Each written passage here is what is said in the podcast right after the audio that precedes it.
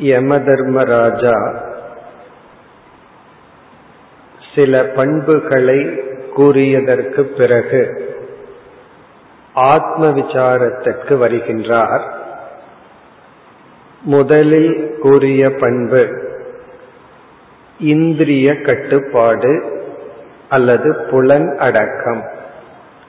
இந்திரிய கட்டுப்பாடு இருந்தால்தான் நம்மால் நுட்பமான விஷயங்களை புரிந்து கொள்ள முடியும் என்று உபதேசம் செய்தார். பிறகு நிலையாமை நிலையானது என்ற அறிவு மிக முக்கியம் என்றும் நிலையாமையில் வைராகியம் என்ற குணமும் நிலையானதை நாடுதல் என்ற குணமும் தேவை என்ற கருத்தை கூறி ஆத்ம விசாரத்திற்கு வந்தார்.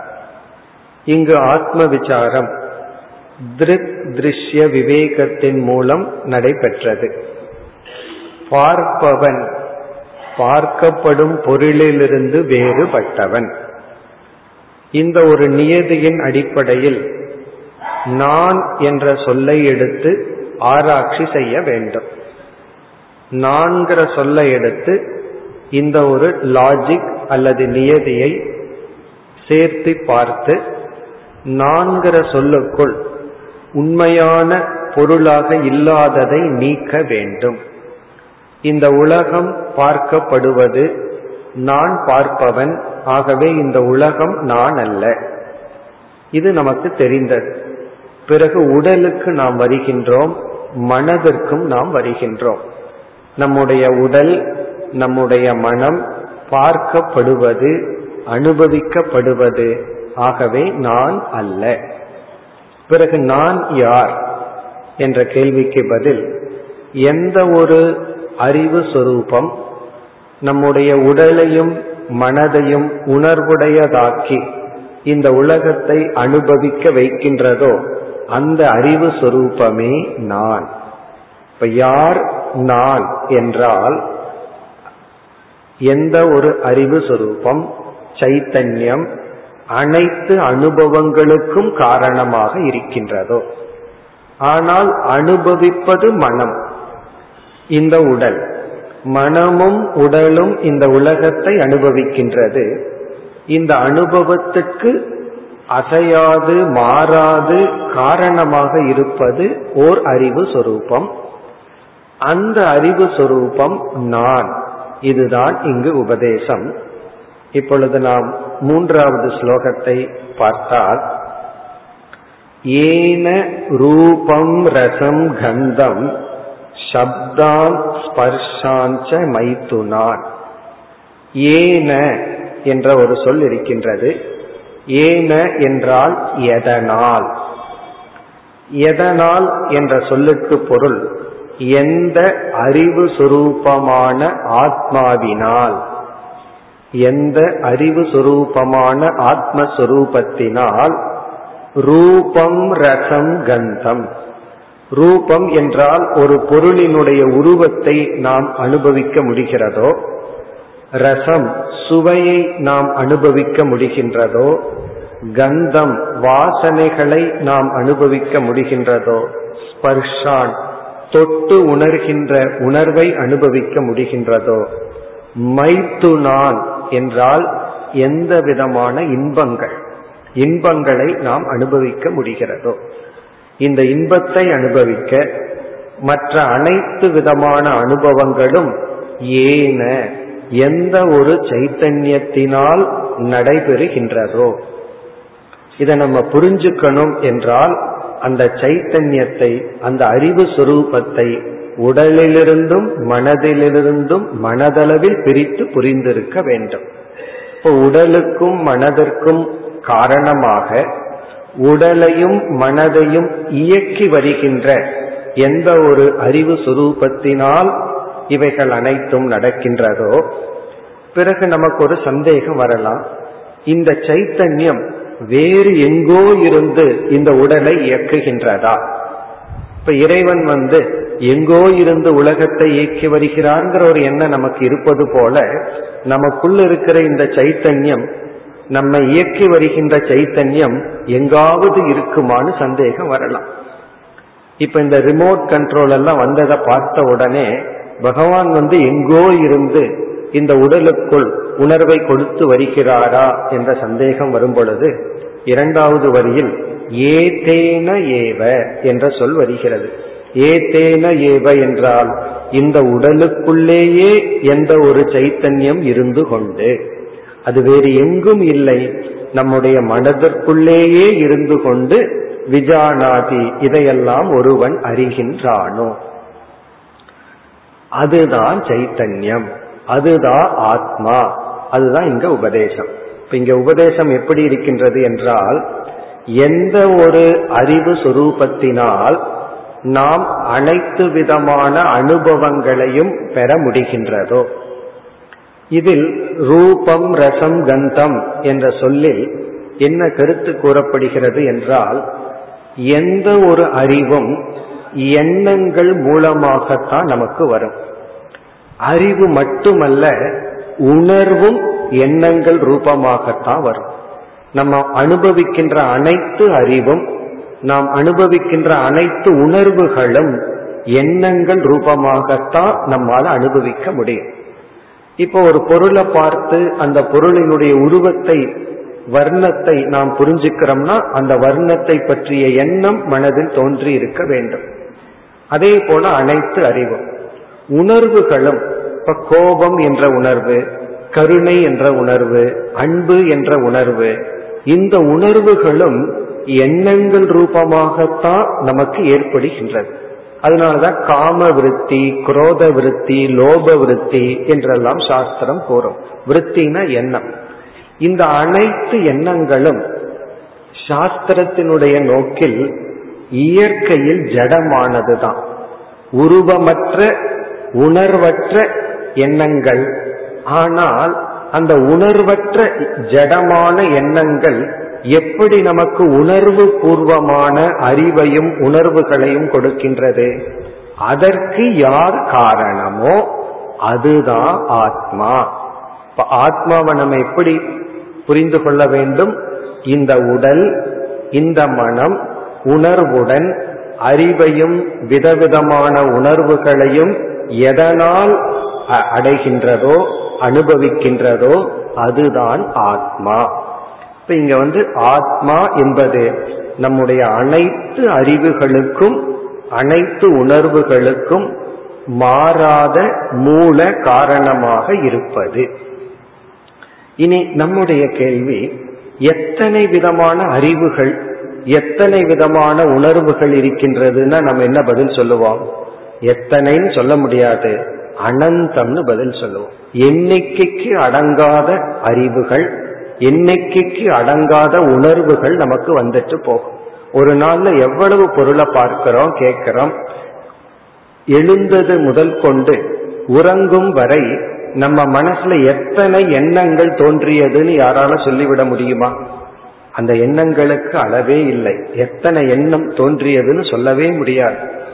ஆகவே எண்ணங்களும் உணர்வுகளும் நாம் நம் மனதில் தோன்றி மறைகின்ற அறிவுக்கும் கணக்கில்லை எண்ணிக்கை இல்லை.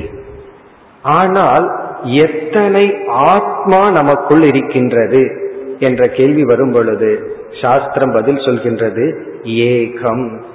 ஒரே ஒரு சைத்தன்ய சுரூபம் அது அனைத்து விதமான எண்ணங்களையும் பிரகாசப்படுத்துகிறது. அப்ப இங்க இருமை என்பது ஆத்மாவிடம் இல்லை ஆத்மா பிரகாசப்படுத்துகின்ற எண்ணங்களில் இருக்கின்றது. எண்ணங்கள் இருமை சொரூபம் உணர்வுகள் இருமை சொரூபம் அனைத்து இருமைகளையும் இருமை என்றால் ஒன்றுக்கு மேல் இருப்பது பிரகாசப்படுத்துவது ஏக ஆத்மா. அப்ப திருக் திருஷ்ய விவேகத்துல நாம சொல்வது ஆத்மா அறிபவன் ஆத்மா ஏகம். ஆத்மா ஒரே ஒரு ஆத்மா தான் நம்முடைய உடலில். நம்முடைய உடலில் இருந்து வெளிப்படுகின்ற எண்ணங்கள் உணர்வுகள் அது அநேகம். இனி அடுத்த முக்கிய கருத்து இப்ப ஆத்மாவை பத்தி என்னென்ன கருத்து பார்த்திருக்கோம்? அறிபவன் உணர்வு சுரூபமானவன் ஏகம். இனி அடுத்த முக்கிய கருத்து இந்த ஆத்மா அழியக்கூடியதா அழியாததா? சாஸ்திரம் கூறுகின்றது இந்த ஆத்மா நித்தியம். அனித்தியம்ங்கிறது என்ன? மனதில் தோன்றி மறைகின்ற எண்ணங்கள் நம் மனதில் உருவாகின்ற உணர்வுகள் அனித்தியம். கோபங்கிற உணர்வு வருது. எவ்வளவு நேரம் இருக்கு? கொஞ்ச நேரம் இருந்துட்டு போகுது. அன்புங்கிற உணர்வு பொறாமைங்கிற உணர்வு கருணைங்கிற உணர்வு பிறகு வந்து மனதில் தோன்றுகின்ற அறிவு இவைகளெல்லாம் சிறிது நேரம் இருந்து விட்டு செல்கின்றது. ஆனால் ஆத்மா என்பது அழியாதது. இந்த திருஷ்ய விவேகத்துல நம்ம என்ன முடிவுக்கு வருகின்றோம்?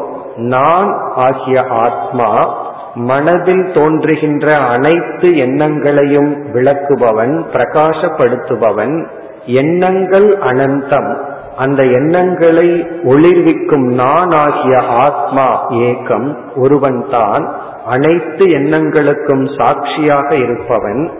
பிறகு நான் நித்தியமானவன். நான் என்றும் உள்ளவன்.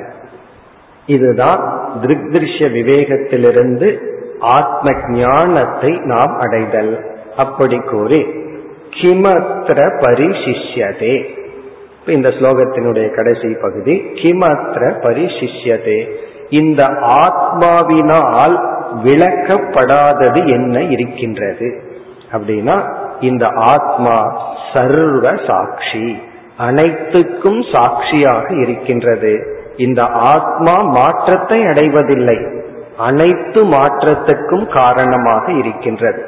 இந்த ஆத்மா என்றும் உள்ளது இந்த ஆத்மா தோன்றி மடிகின்ற எண்ணங்களுக்கும் உணர்வுகளுக்கும் காரணமாக உள்ளது ஆதாரமாக உள்ளது.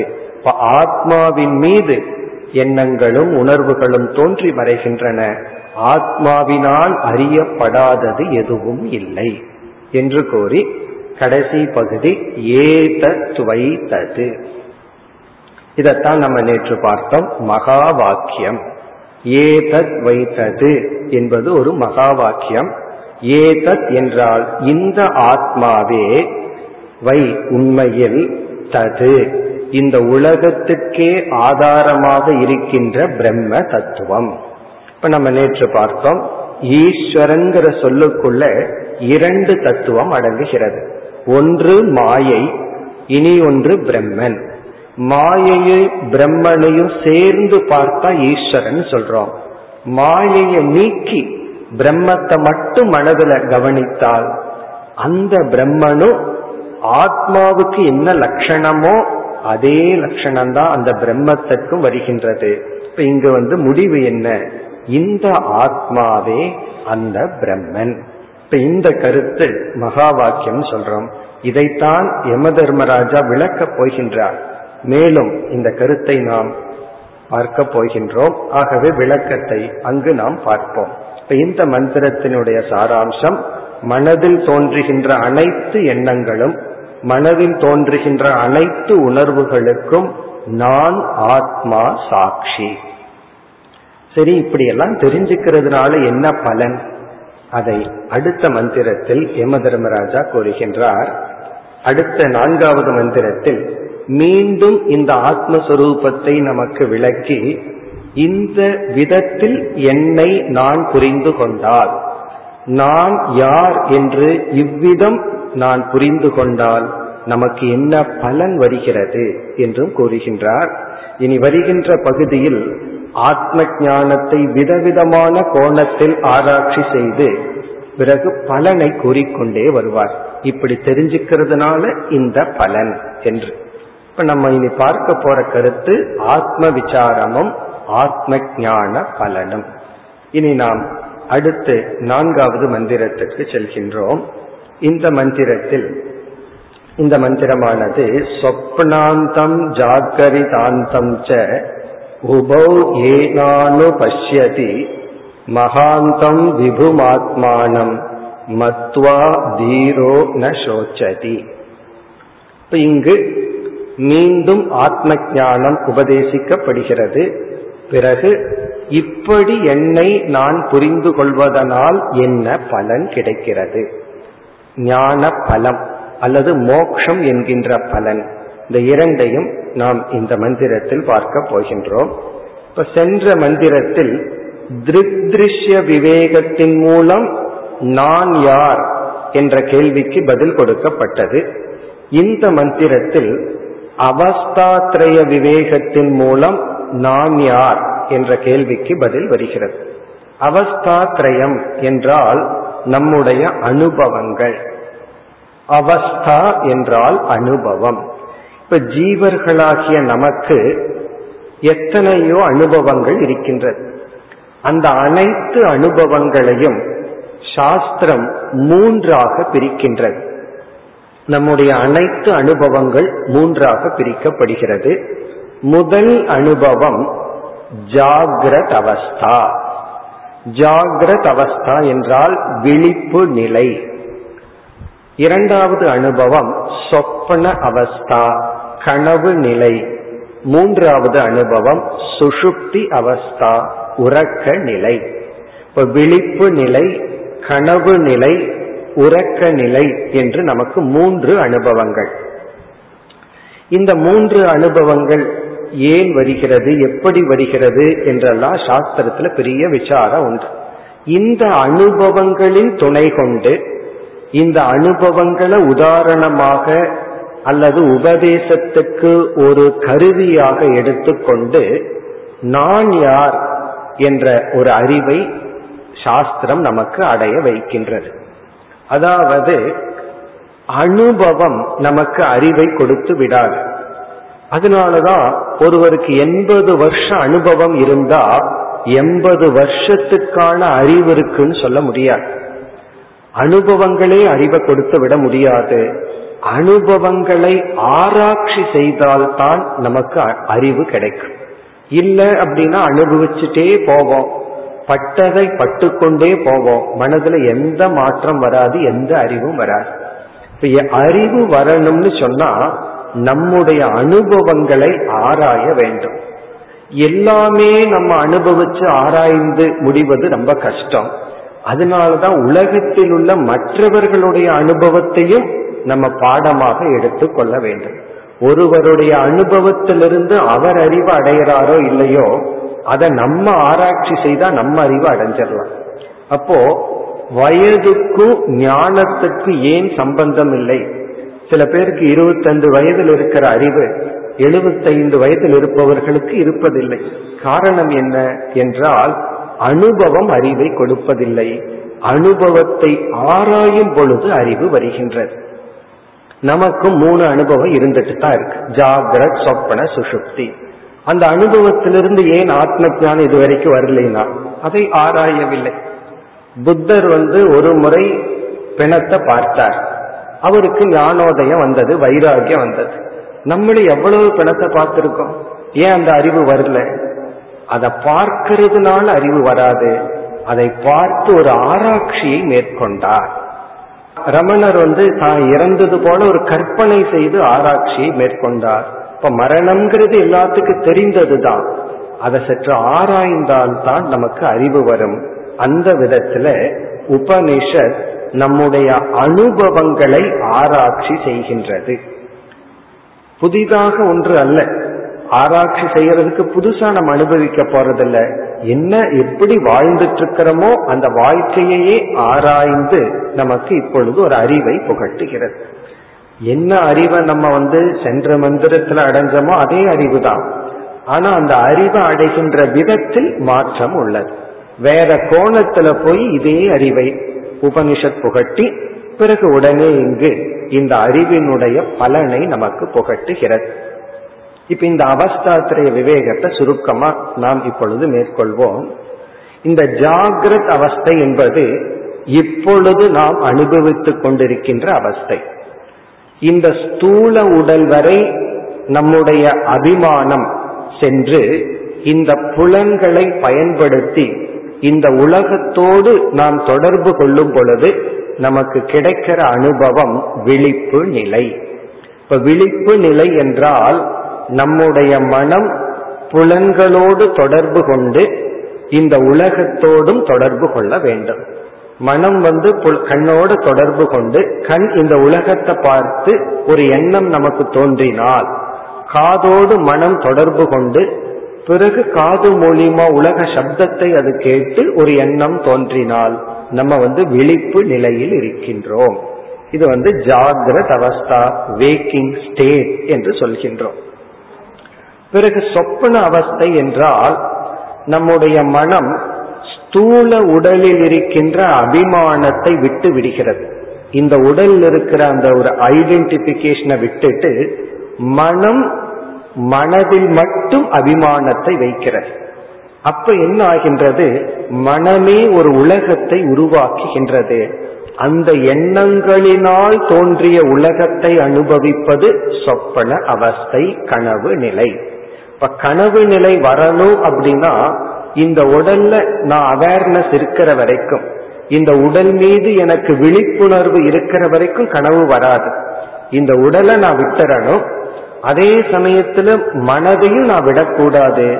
மனம் விழித்து கொண்டிருக்க வேண்டும். விழித்து கொண்டிருக்கின்ற மனம் உடல் மீது பற்று அல்லது அபிமானம் வைக்க கூடாது அப்பொழுது தோன்றுகின்ற நிலை மனதே ஒரு உலகத்தை உருவாக்கி அந்த உலகத்தை அனுபவிப்பதுதான் கனவு நிலை. ஆழ்ந்த உறக்கம் என்பது மனமும் ஒடுங்கிய நிலைக்கு செல்லுதல்.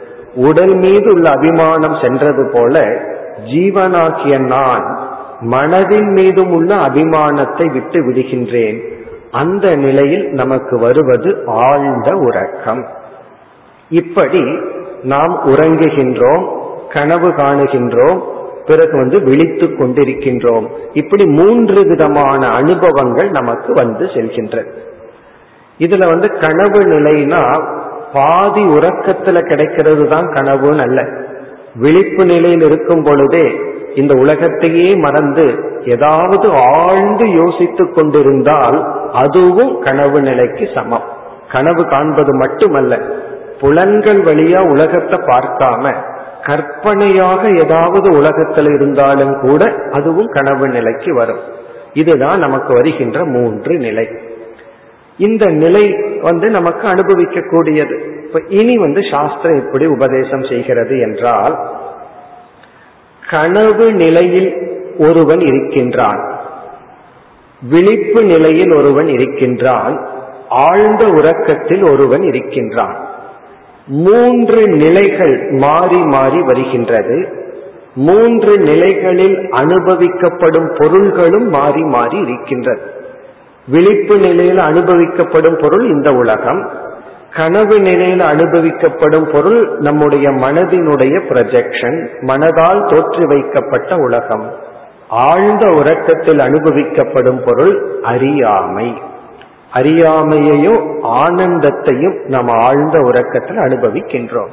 இப்ப அறியாமை மனதினுடைய ஒரு பகுதி இந்த உலகம். இதை அனுபவிச்சிட்டு இருக்கோம். இந்த பொருள்கள் வந்து மாறி மாறி செல்கிறது. இனி சாஸ்திரம் என்ன சொல்கின்றது? இந்த மூன்று அனுபவத்திற்குள்ளும் மாறாமல் ஒருவன் இருக்கின்றான்.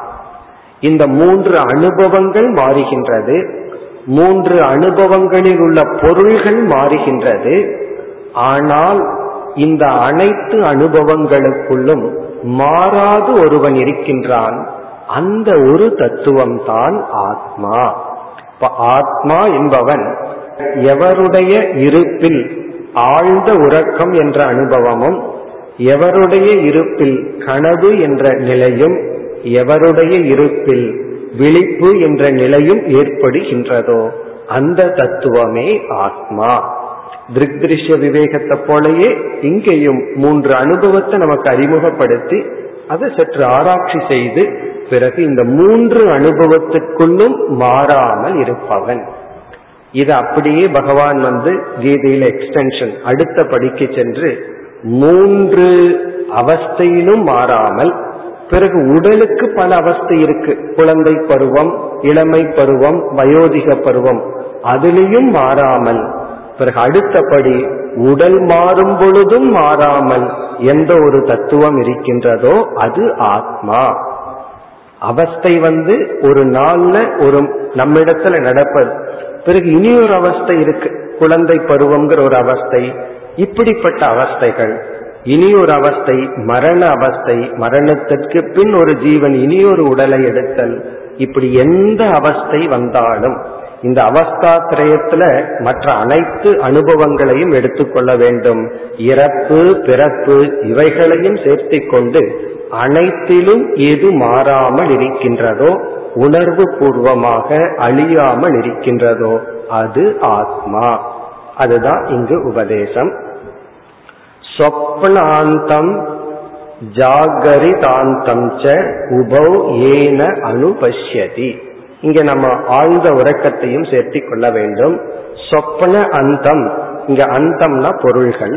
கனவில் உள்ள பொருள்கள் ஜாகரித அந்தம் விழிப்பில் உள்ள பொருள்களை உபவ் இதை யாரால் இவைகள் அனுபவிக்கப்படுகிறதோ?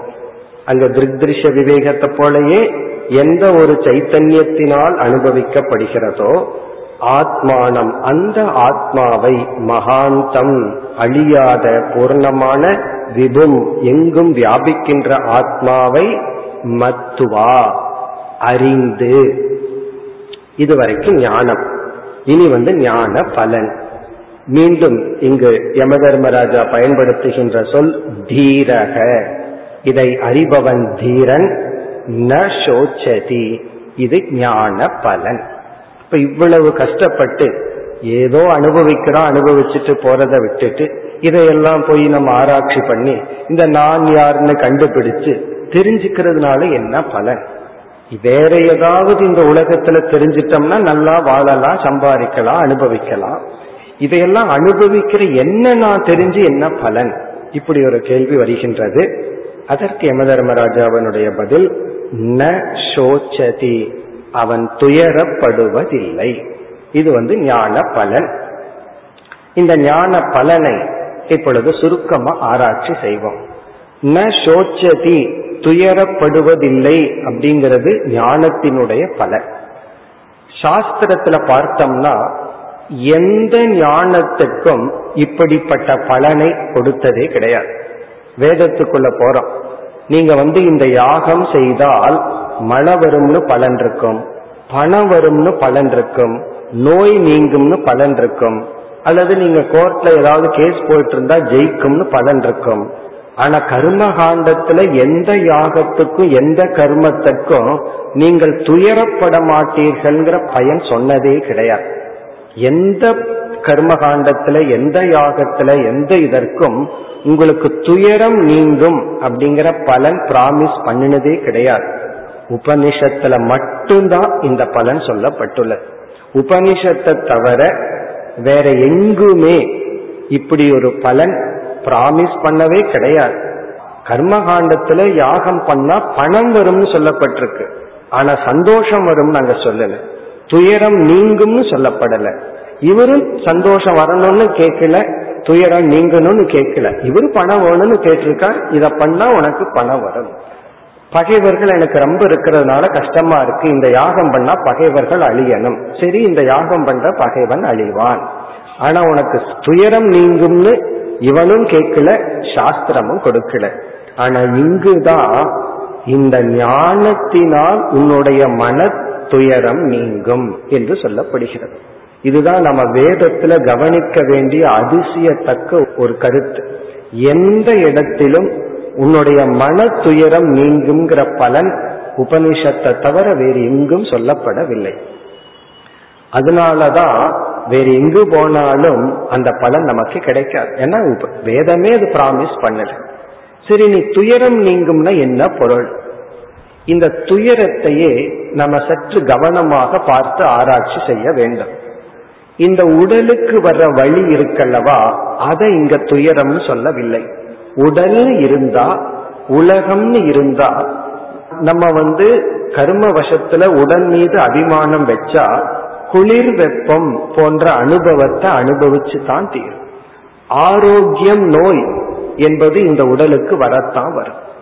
அதே சமயத்துல மனிதர்களோடு இணக்கம் வைத்தால் ஸ்தூல உடலுக்கு எப்படி இருமையான குளிர் வெப்பம் வருதோ அதே போல மனிதர்களோடு இணக்கம் வச்சா எவ்வளவுதான் நம்ம மனிதர்களிடம் மற்றவர்களிடம் நல்லவர்களாக நடந்தாலும் சிலர் நம்மை விரும்புவார்கள் சிலர் நம்மை வெறுப்பார்கள்.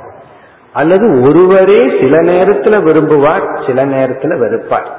நம்ம ஆள் தனித்தனியா பேச வேண்டிய அவசியம் இல்லை. பிறகு வந்து சிலர் நம்மை புகழ்வார்கள் சிலர் நம்மை இகழ்வார்கள். இதை நம்ம தவிர்க்கவே முடியாது. உபனிஷத் வந்து அதிலிருந்தெல்லாம் நமக்கு விடுதலை கிடைக்கும்னு சொல்லல.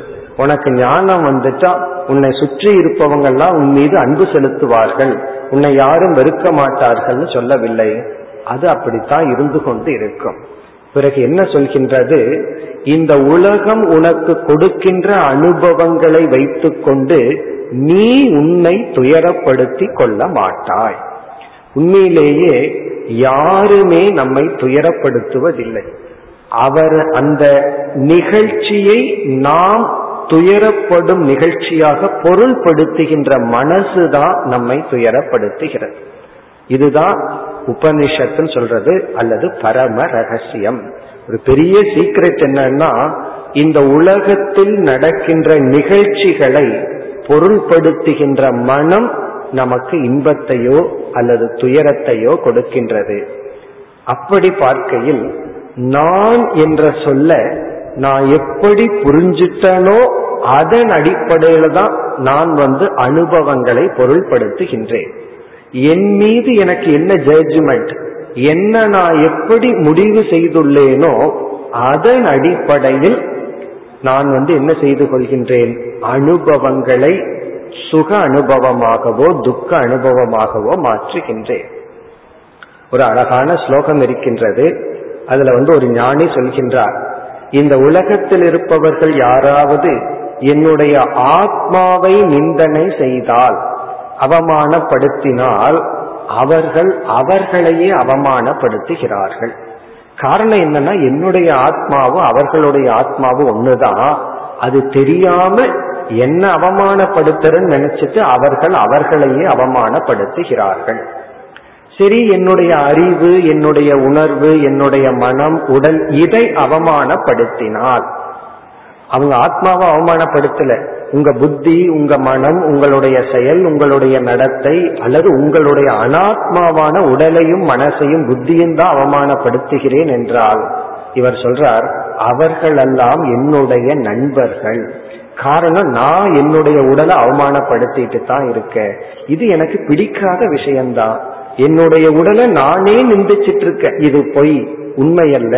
என்னுடைய புத்தி எல்லா நேரத்திலையும் சரியான முடிவெடுக்காது. என்னுடைய புத்தியே எனக்கு வேண்டாம் என்னுடைய மனம் எனக்கு வேண்டான்னு என்னுடைய புத்தியை நானே நெகேட் பண்ணிட்டு இருக்கும்போது ஒருவர் வந்து நெகேட் பண்றதுனால அவர் மீது நான் ஏன் கோவப்படணும்? ஆகவே அவர் என்ன சொல்றார்? இந்த உலகத்தில் இருக்கிற யார் மீதும் எனக்கு துவேஷம் இல்லை. சிலர் இந்த மனதையும் புத்தியையும் புரிந்து கொள்ளலாம் சிலர் இந்த அனாத்மாவை புரிந்து கொள்ளாமல் இருக்கலாம். ஆனால் அவர்கள் இந்த அனாத்மாவையே புரிந்து கொள்ளாத போது அவர்களுடைய ஆத்மாவையும் என்னுடைய ஆத்மாவையும் எப்படி புரிந்து கொள்வார்கள்? இதுதான் ஒரு ஞானியினுடைய வாக்கியம். அப்போ சாஸ்திரத்துல சோகம் என்று சொல்வது இந்த உலக மக்கள் நம்மிடம் நடந்து கொள்வதை சொல்லவில்லை அதை பொருள்படுத்துகின்ற நம்முடைய மனதை தான் வர்ணிக்கின்றது. சரி இந்த ஞானம் எப்படி சோகத்தை நீக்குகின்றதுன்னா இந்த ஞானம் அவர்கள் யாரை பற்றி பேசுகிறார்கள்ங்கிறது தெளிவா சொல்லுது யாராவது நம்மை அவமானப்படுத்தினால் இந்த ஞானம் என்ன சொல்லுதுன்னா அவர்கள் என்னுடைய அகங்காரத்தை தான் தீண்டுகிறார்கள் என்னை தீண்டவில்லை. அவர்கள் என்னிடத்துல கம்யூனிகேட்டே பண்ணல. காரணம் அவர்களுடைய சொல் என்னை அடையவில்லை. பிறகு நான் யார்னா இந்த என்னுடைய மனம் புத்தியை பிரகாசப்படுத்துகின்ற ஆத்மா. ஒரு கால் இந்த உடலும் மனதும் நான் நினைச்சிட்டேன்னா இந்த புத்தி நான் என்னுடைய மனசு நான் உடல் நான் சொன்னா இந்த உடலை யாராவது வர்ணித்தால் புகழ்ந்தால் நான் சந்தோஷப்படுவேன். உடலை இகழ்ந்தால் நான் துயரப்படுவேன். ஆனால் இந்த உடல் மனம் இவைகளுக்கு ஆதாரமாக நான் இருக்கின்றேன். ந சோச்சதி என்றால் இந்த உலக அனுபவத்தை முன்னிட்டு என்னை நான் துயரப்படுத்தி கொள்ள மாட்டேன். அதான் சங்கரர் கூறுவார் ஞானி வந்து ஒரு பெரிய அஹிம்சாவாதியாக மாறி விடுகின்றான் அந்த அஹிம்சையை அவனுடைய இயற்கையாக மாறி விடுகிறது காரணம் என்னன்னா அவனால் அவனையே துன்புறுத்தி கொள்ள முடியாது. அவனால அவனையே துன்புறுத்தி கொள்ள முடியாத சமயத்துல அவன் எப்படி மற்றவங்களை துன்புறுத்துவான்? ஒருத்த மற்றவங்களை துன்புறுத்துகிறார்கள்னா ஃபர்ஸ்ட் அவங்கள துன்புறுத்திட்டு தான் மற்றவங்களை துன்புறுத்துகிறார்கள். இவன் தன்னையே துன்புறுத்தாத பொழுது இவன் எப்படி மற்றவர்களை துன்புறுத்துவான்? சோச்சதி என்றால் இவனுடைய ஆழ்ந்த மனதில் இருக்கின்ற சம்சாரம் என்று சொல்லப்படுகின்ற வேதனையானது நீங்கும். உபனிஷத் என்ன செய்கின்றது? இந்த மனதில் இருக்கின்ற ஒரு வெற்றிடம் நிறைவின்மையத்தான் நம்ம சம்சாரம் சொல்றோம். இந்த நிறைவின்மை விதவிதமாக வெளிப்படுகிறது. இப்போ உடல்ல சில நோய் இருக்கலாம். அந்த நோய்க்கான காரணம் சில வைரஸோ கிருமிகளோ உள்ள இருக்கலாம். அது என்ன பண்ணும்னா ஒவ்வொருத்தருக்கும் ஒவ்வொரு விதமா எக்ஸ்பிரஸ் பண்ணும். இந்த அலர்ஜின்னு சொல்றோம். உள்ள ஏதோ ஒரு உடலுக்கு ஆகாத ஒரு பாக்டீரியாவோ வைரஸோ இருக்கு. அது என்ன பண்ணும்? ஒருத்தருக்கு தலைவலியா வெளிப்படும். ஒருத்தருக்கு வந்து சளியா வெளிப்படும் ஒருத்தருக்கு வந்து தோல்ல சில நோயா வெளிப்படும். இந்த எக்ஸ்பிரஷன் பலதா இருக்கலாம். உள்ள இருக்கிற காரணம் ஒன்று. அதே போல சாஸ்திரம் என்ன சொல்கிறது? சம்சாரிகளுக்கு சம்சாரம் என்பது மனதில் உள்ள நிறைவின்மை. இந்த நிறைவின்மை ஒவ்வொருத்தருக்கும் ஒவ்வொரு விதமா வெளிப்படும். ஒருத்தருக்கு சோகமா வெளிப்படும் ஒருத்தருக்கு பயமா வெளிப்படும் ஒருத்தருக்கு வந்து பொறாமையா வெளிப்படும். அதனால சாஸ்திரம் என்ன பண்ணும்? மோக்ஷத்தை விளக்க ஒவ்வொரு விதத்துல மோட்சம் விளக்கப்படும். இப்ப இந்த மந்திரத்துல வந்து துயரத்திலிருந்து விடுதலை மோட்சம்னு பார்த்தோம். இனி அடுத்த மந்திரத்துல வேற வாக்கியத்தை பார்க்க போறோம். அதுவும் மிக அழகான எக்ஸ்பிரஷன் மோக்ஷம்னா என்ன? அதை வந்து அடுத்த மந்திரத்துல பார்ப்போம். ஆகவே பல மோட்சம்னு அர்த்தம் அல்ல பல விதத்துல மோட்சம் விளக்கப்படுகிறது. காரணம் பல விதத்துல சம்சாரமானது வெளிப்படுகின்றது. ஞானத்தினுடைய பலன் என்னை நான் உணரும் பொழுது என்னை நான் துயரப்படுத்தி கொள்ள மாட்டேன். இதுதான் பலன். அப்போ என்னுடைய துயரத்துக்கு காரணம் என்னை நான் உணராதது தான் ஆனா என்ன உணராதது துயரத்துக்கு காரணமா தெரியலையே. என்னை மற்றவர்கள் நடத்துற விதம்தான் எனக்கு துயரத்துக்கு காரணமா தெரிகிறதுனா அந்த நடத்துற விதத்தை பொருள்படுத்துகின்ற என்னுடைய மனதுதான் எனக்கு துயரத்தை கொடுக்கிறது. அப்ப நான் என்ன பண்ணணும்னா என்னுடைய மனதை தயார்படுத்த வேண்டும். எப்படினா அறிவின் மூலமாக. ஒரு அறிவை எனக்குள்ளேயே நான் கொடுத்து என்னுடைய மனதை நான் தயார் செய்ய வேண்டும். இது ஞான கவசம் அப்படின்னு சொல்றோம். சஷ்டி கவசம்ங்கிறது வந்து வெளியிருக்கிற சில தீய சக்திகளை நீக்கிறது. ஞான கவசம்ங்கிறது உள்ளிருக்கிற தீய சக்தியை நீக்கிறது. உள்ளிருக்கிற அறியாமை உள்ளிருக்கிற மோகத்தை நீக்கிறது தான் ஞான கவசம். அப்படி இந்த ஞானத்தினுடைய பலன் என்னை நான் துயரப்படுத்தி கொள்ள மாட்டேன். சங்கரர் சொல்லுவார் அதனுடைய எக்ஸ்டென்ஷன் தான் மற்றவங்களை இவன் துயரப்படுத்த மாட்டானான் நான் ஞானம் அடைஞ்சு மற்றவங்களை துயரப்படுத்த மாட்டேங்கிறதுக்கு அல்ல. என்ன நான் துயரப்படுத்தி கொள்ளாம இருக்கிறதுக்கு தான் ஞானம். அதனுடைய வெளிப்பாடு அவன் மற்றவர்களை துயரப்படுத்த மாட்டான். ந சோச்சதி. இது பலன். இனி வந்து நாம் அடுத்த மந்திரத்துக்கு செல்கின்றோம். இப்ப முதல் இரண்டு மந்திரங்கள் வந்து வேல்யூஸ் அடுத்த இரண்டு மந்திரங்கள் வந்து திருஷ்ய விவேகத்தின் மூலமும் அவஸ்தாத்ரய விவேகத்தின் மூலமும் ஆத்ம ஞானம் ஆத்ம ஞானத்தினுடைய பலன். இந்த ஆத்ம ஞானத்தை எவ்வளவு முறை கேட்டாலும் அந்த நேரத்துல புரிஞ்ச மாதிரி இருக்கும். அதுக்கப்புறம் அப்படியே எவாபரேட் ஆகி போயிடும் அதனால என்ன பண்ணணும்? பல முறை கேட்டு கேட்டு சிந்திச்சு சிந்திச்சு சிறிது சிறிதாக தான் இந்த ஞானத்தை அடைய முடியும்.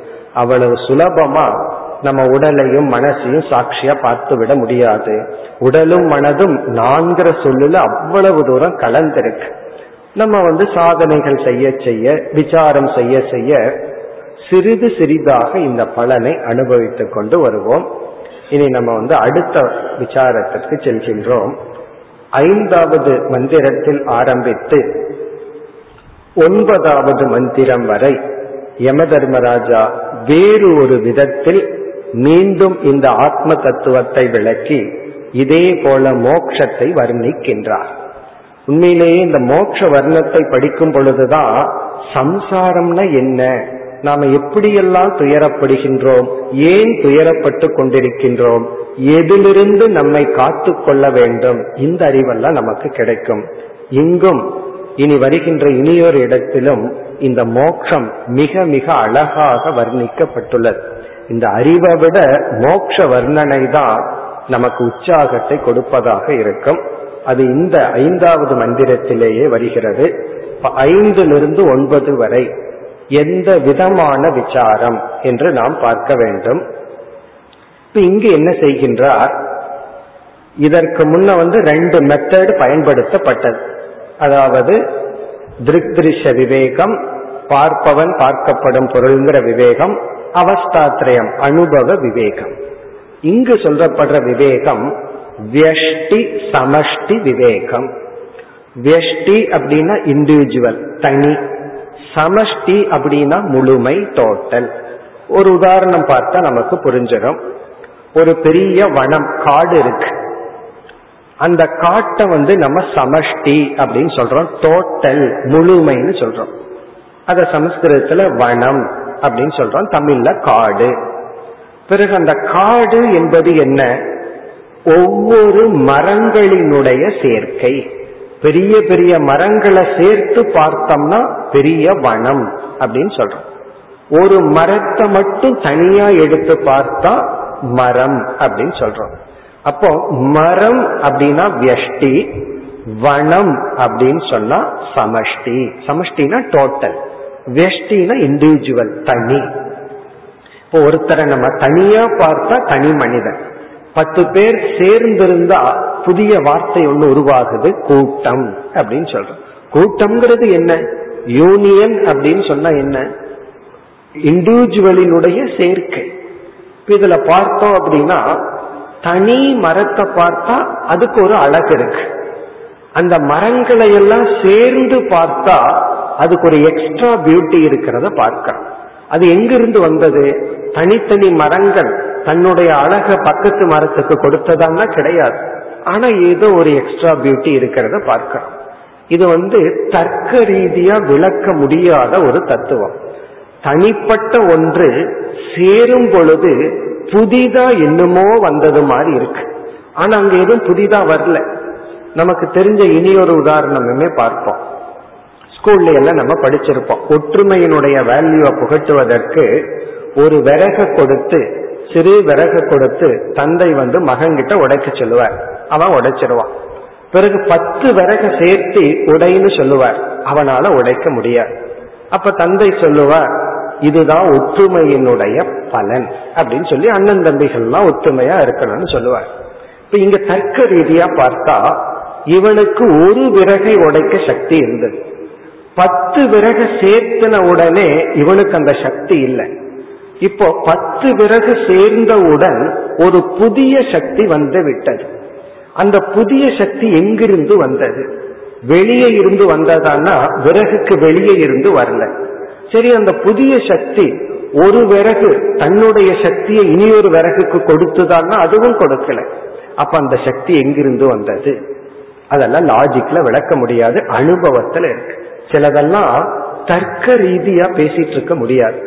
அனுபவத்துல இருந்ததுன்னா அதை நம்ம ஒத்துக்கணும். அந்த அனுபவத்துக்கு முக்கியத்துவம் கொடுக்கணுமே தவிர தர்க்கத்துக்கு முக்கியத்துவம் கொடுக்க கூடாது.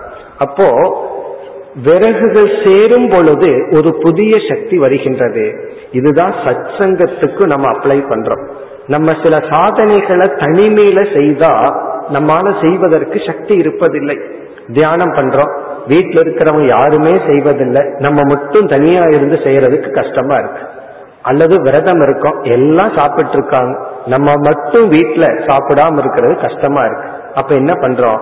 சத் சங்கம் சேற்றி கொள்கின்றோம். ஒரு இடத்துல கூட்ட இருந்து தியானம் பண்ணும்போது என்ன ஆகுது? விழிச்சு பார்த்தா அவரும் தியானம் பண்ற உடனே நம்ம கண்ணை முடிக்கிறோம்.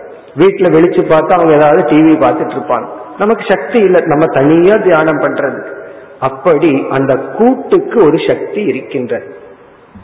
அந்த லாஜிக்கை இங்க வந்து யம தர்மராஜா பயன்படுத்தி சமஷ்டி வியஷ்டி என்ற ஒரு கான்செப்ட் ஒரு அடிப்படையில் நமக்கு என்ன செய்கின்றார்? ஜீவ ஈஸ்வர அல்லது ஜீவ பிரம்ம ஐக்கியத்தை போதிக்க போகின்றார். இனி அந்த சமஷ்டி வெஷ்டி எப்படி? இப்ப சமஷ்டி வெஷ்டினா என்னன்னு தெரிஞ்சிடுது. இண்டிவிஜுவல் டோட்டல் இங்க நம்ம என்ன சொல்றோம்? இந்த இண்டிவிஜுவல் தான் ஜீவர்களாகிய நாம். சமஷ்டி தான் நாம். வெஷ்டி வந்து இறைவன். நம்ம எல்லாம் சேர்த்துனா பகவான். நம்ம எல்லாம் தனியா இருந்தா நம்ம. நம்ம எல்லாம் அல்பஜனா இருக்கோம் சம்சாரிகளா இருக்கோம். நம்ம எல்லாம் சேர்த்துனா எப்படி புதிதா ஒரு சக்தி பிறக்கும்னா நம்ம இந்த உதாரணத்தை பார்க்கணும். பத்து விறக சேர்த்தவுடன் எப்படியோ ஒரு புதிய சக்தி வந்து அவனால உடைக்க முடியல. பல மரங்களை சேர்த்து பார்த்தா புதிய ஒரு அழகு உருவாகின்ற. வனம்னு பார்த்தா தூரத்திலிருந்து வனத்தை பார்த்தா அதுக்கு ஒரு புதிய அழகு இருக்கு. அதே பக்கத்துல போய் ஒரு மரத்தை பார்த்தா அந்த அழகு இல்லை. புதிய அழகு புதிய சக்தி எங்கிருந்து வந்ததுன்னா? சொல்ல முடியாது வந்தது. அதே போல இங்கு வந்து ஜீவர்களாகிய நாம் வெஷ்டி இறைவன் டோட்டல் முழுமை. இந்த முழுமையையும் இந்த வெஷ்டியையும் இங்கு எடுத்துக்கொண்டு ஜீவ பிரம்ம ஐக்கியத்தை யம தர்மராஜா உபதேசித்து பிறகு பலனையும் உபதேசிக்க போகின்றார். இங்க வந்து மூன்று ஸ்டேஜில் செய்ய போகின்றார். மூன்று விதமான வெஷ்டி சமஷ்டியை எடுத்துக்கொள்ள போகின்றார். அந்த மூன்றையும் சொல்லி அதனுடைய பலனை கூற போகின்றார். இப்ப இந்த ஃபர்ஸ்ட் ஸ்டேஜ் முதல் படியில சமஷ்டி வெஷ்டி ஐக்கியம் எப்படி என்றால் ஜீவனாகிய நாம் ஜீவர்களாகிய நாம் மூன்று உடலுடன் கூடியவர்களாக இருக்கின்றோம். சாஸ்திரம் வந்து நம்முடைய அனாத்மாவான உடலை மூன்றாக பிரிக்கின்ற மூன்று உடலாக பிரிக்கிறது. பார்த்து அனுபவிக்கின்ற இந்த உடலை ஸ்தூல உடல் அப்படின்னு சொல்கிறது. நம்முடைய மனதை சூக்ம உடல் அல்லது சூக்ம சரீரம்.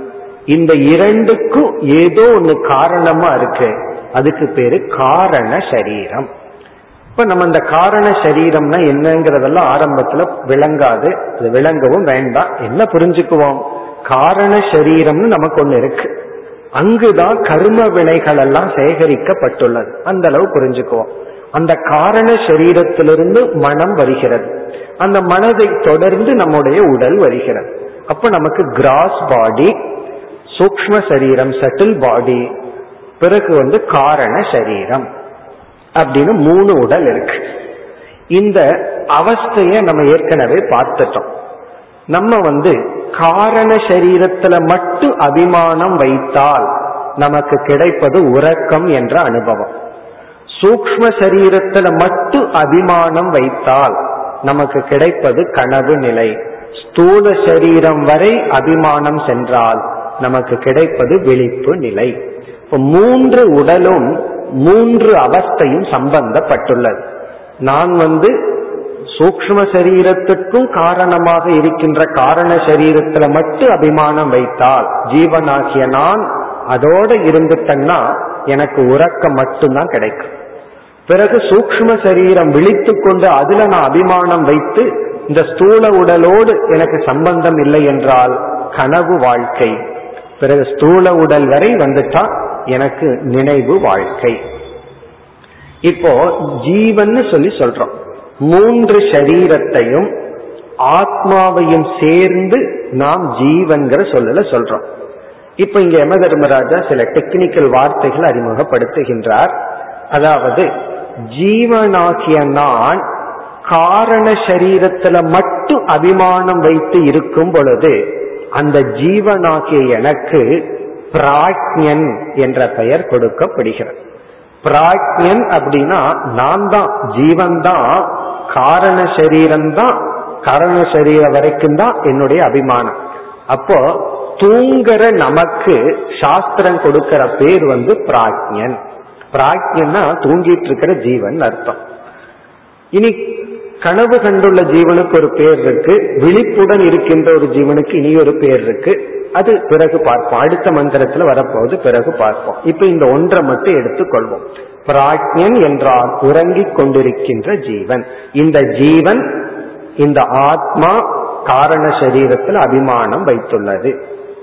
இனி அப்படியே சமஷ்டிக்கு போவோம் இறைவனுக்கு போவோம்.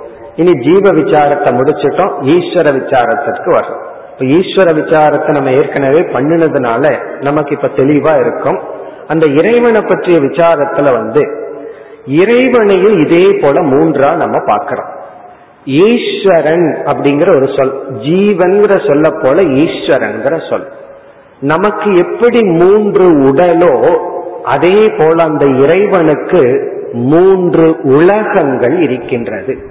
நமக்கு உடல் அப்படிங்கிறது வெஷ்டி இண்டிவிஜுவல் அந்த இறைவன் போயிட்டா அது உலகம் பிரபஞ்சம். நமக்கு மூன்று சரீரம் இறைவனுக்கு மூன்று பிரபஞ்சம். சுலபந்தான் இங்கு காரண சரீரம்னு சொல்றோம். அதே இடத்துல இறைவனுக்கு காரண பிரபஞ்சம் காரண உலகம். பிறகு சூக்ம உலகம் ஸ்தூல உலகம்னு பிரிச்சிடறோம் இந்த காரண உலகத்தை தான் மாயை என்று நம்ம சொல்றோம். இப்ப மாயை என்றால் காரண உலகம். அல்லது வந்து காரண சரீரம். காரண சரீரம் ஜீவனுக்கு காரண உலகம் அல்லது மாயை.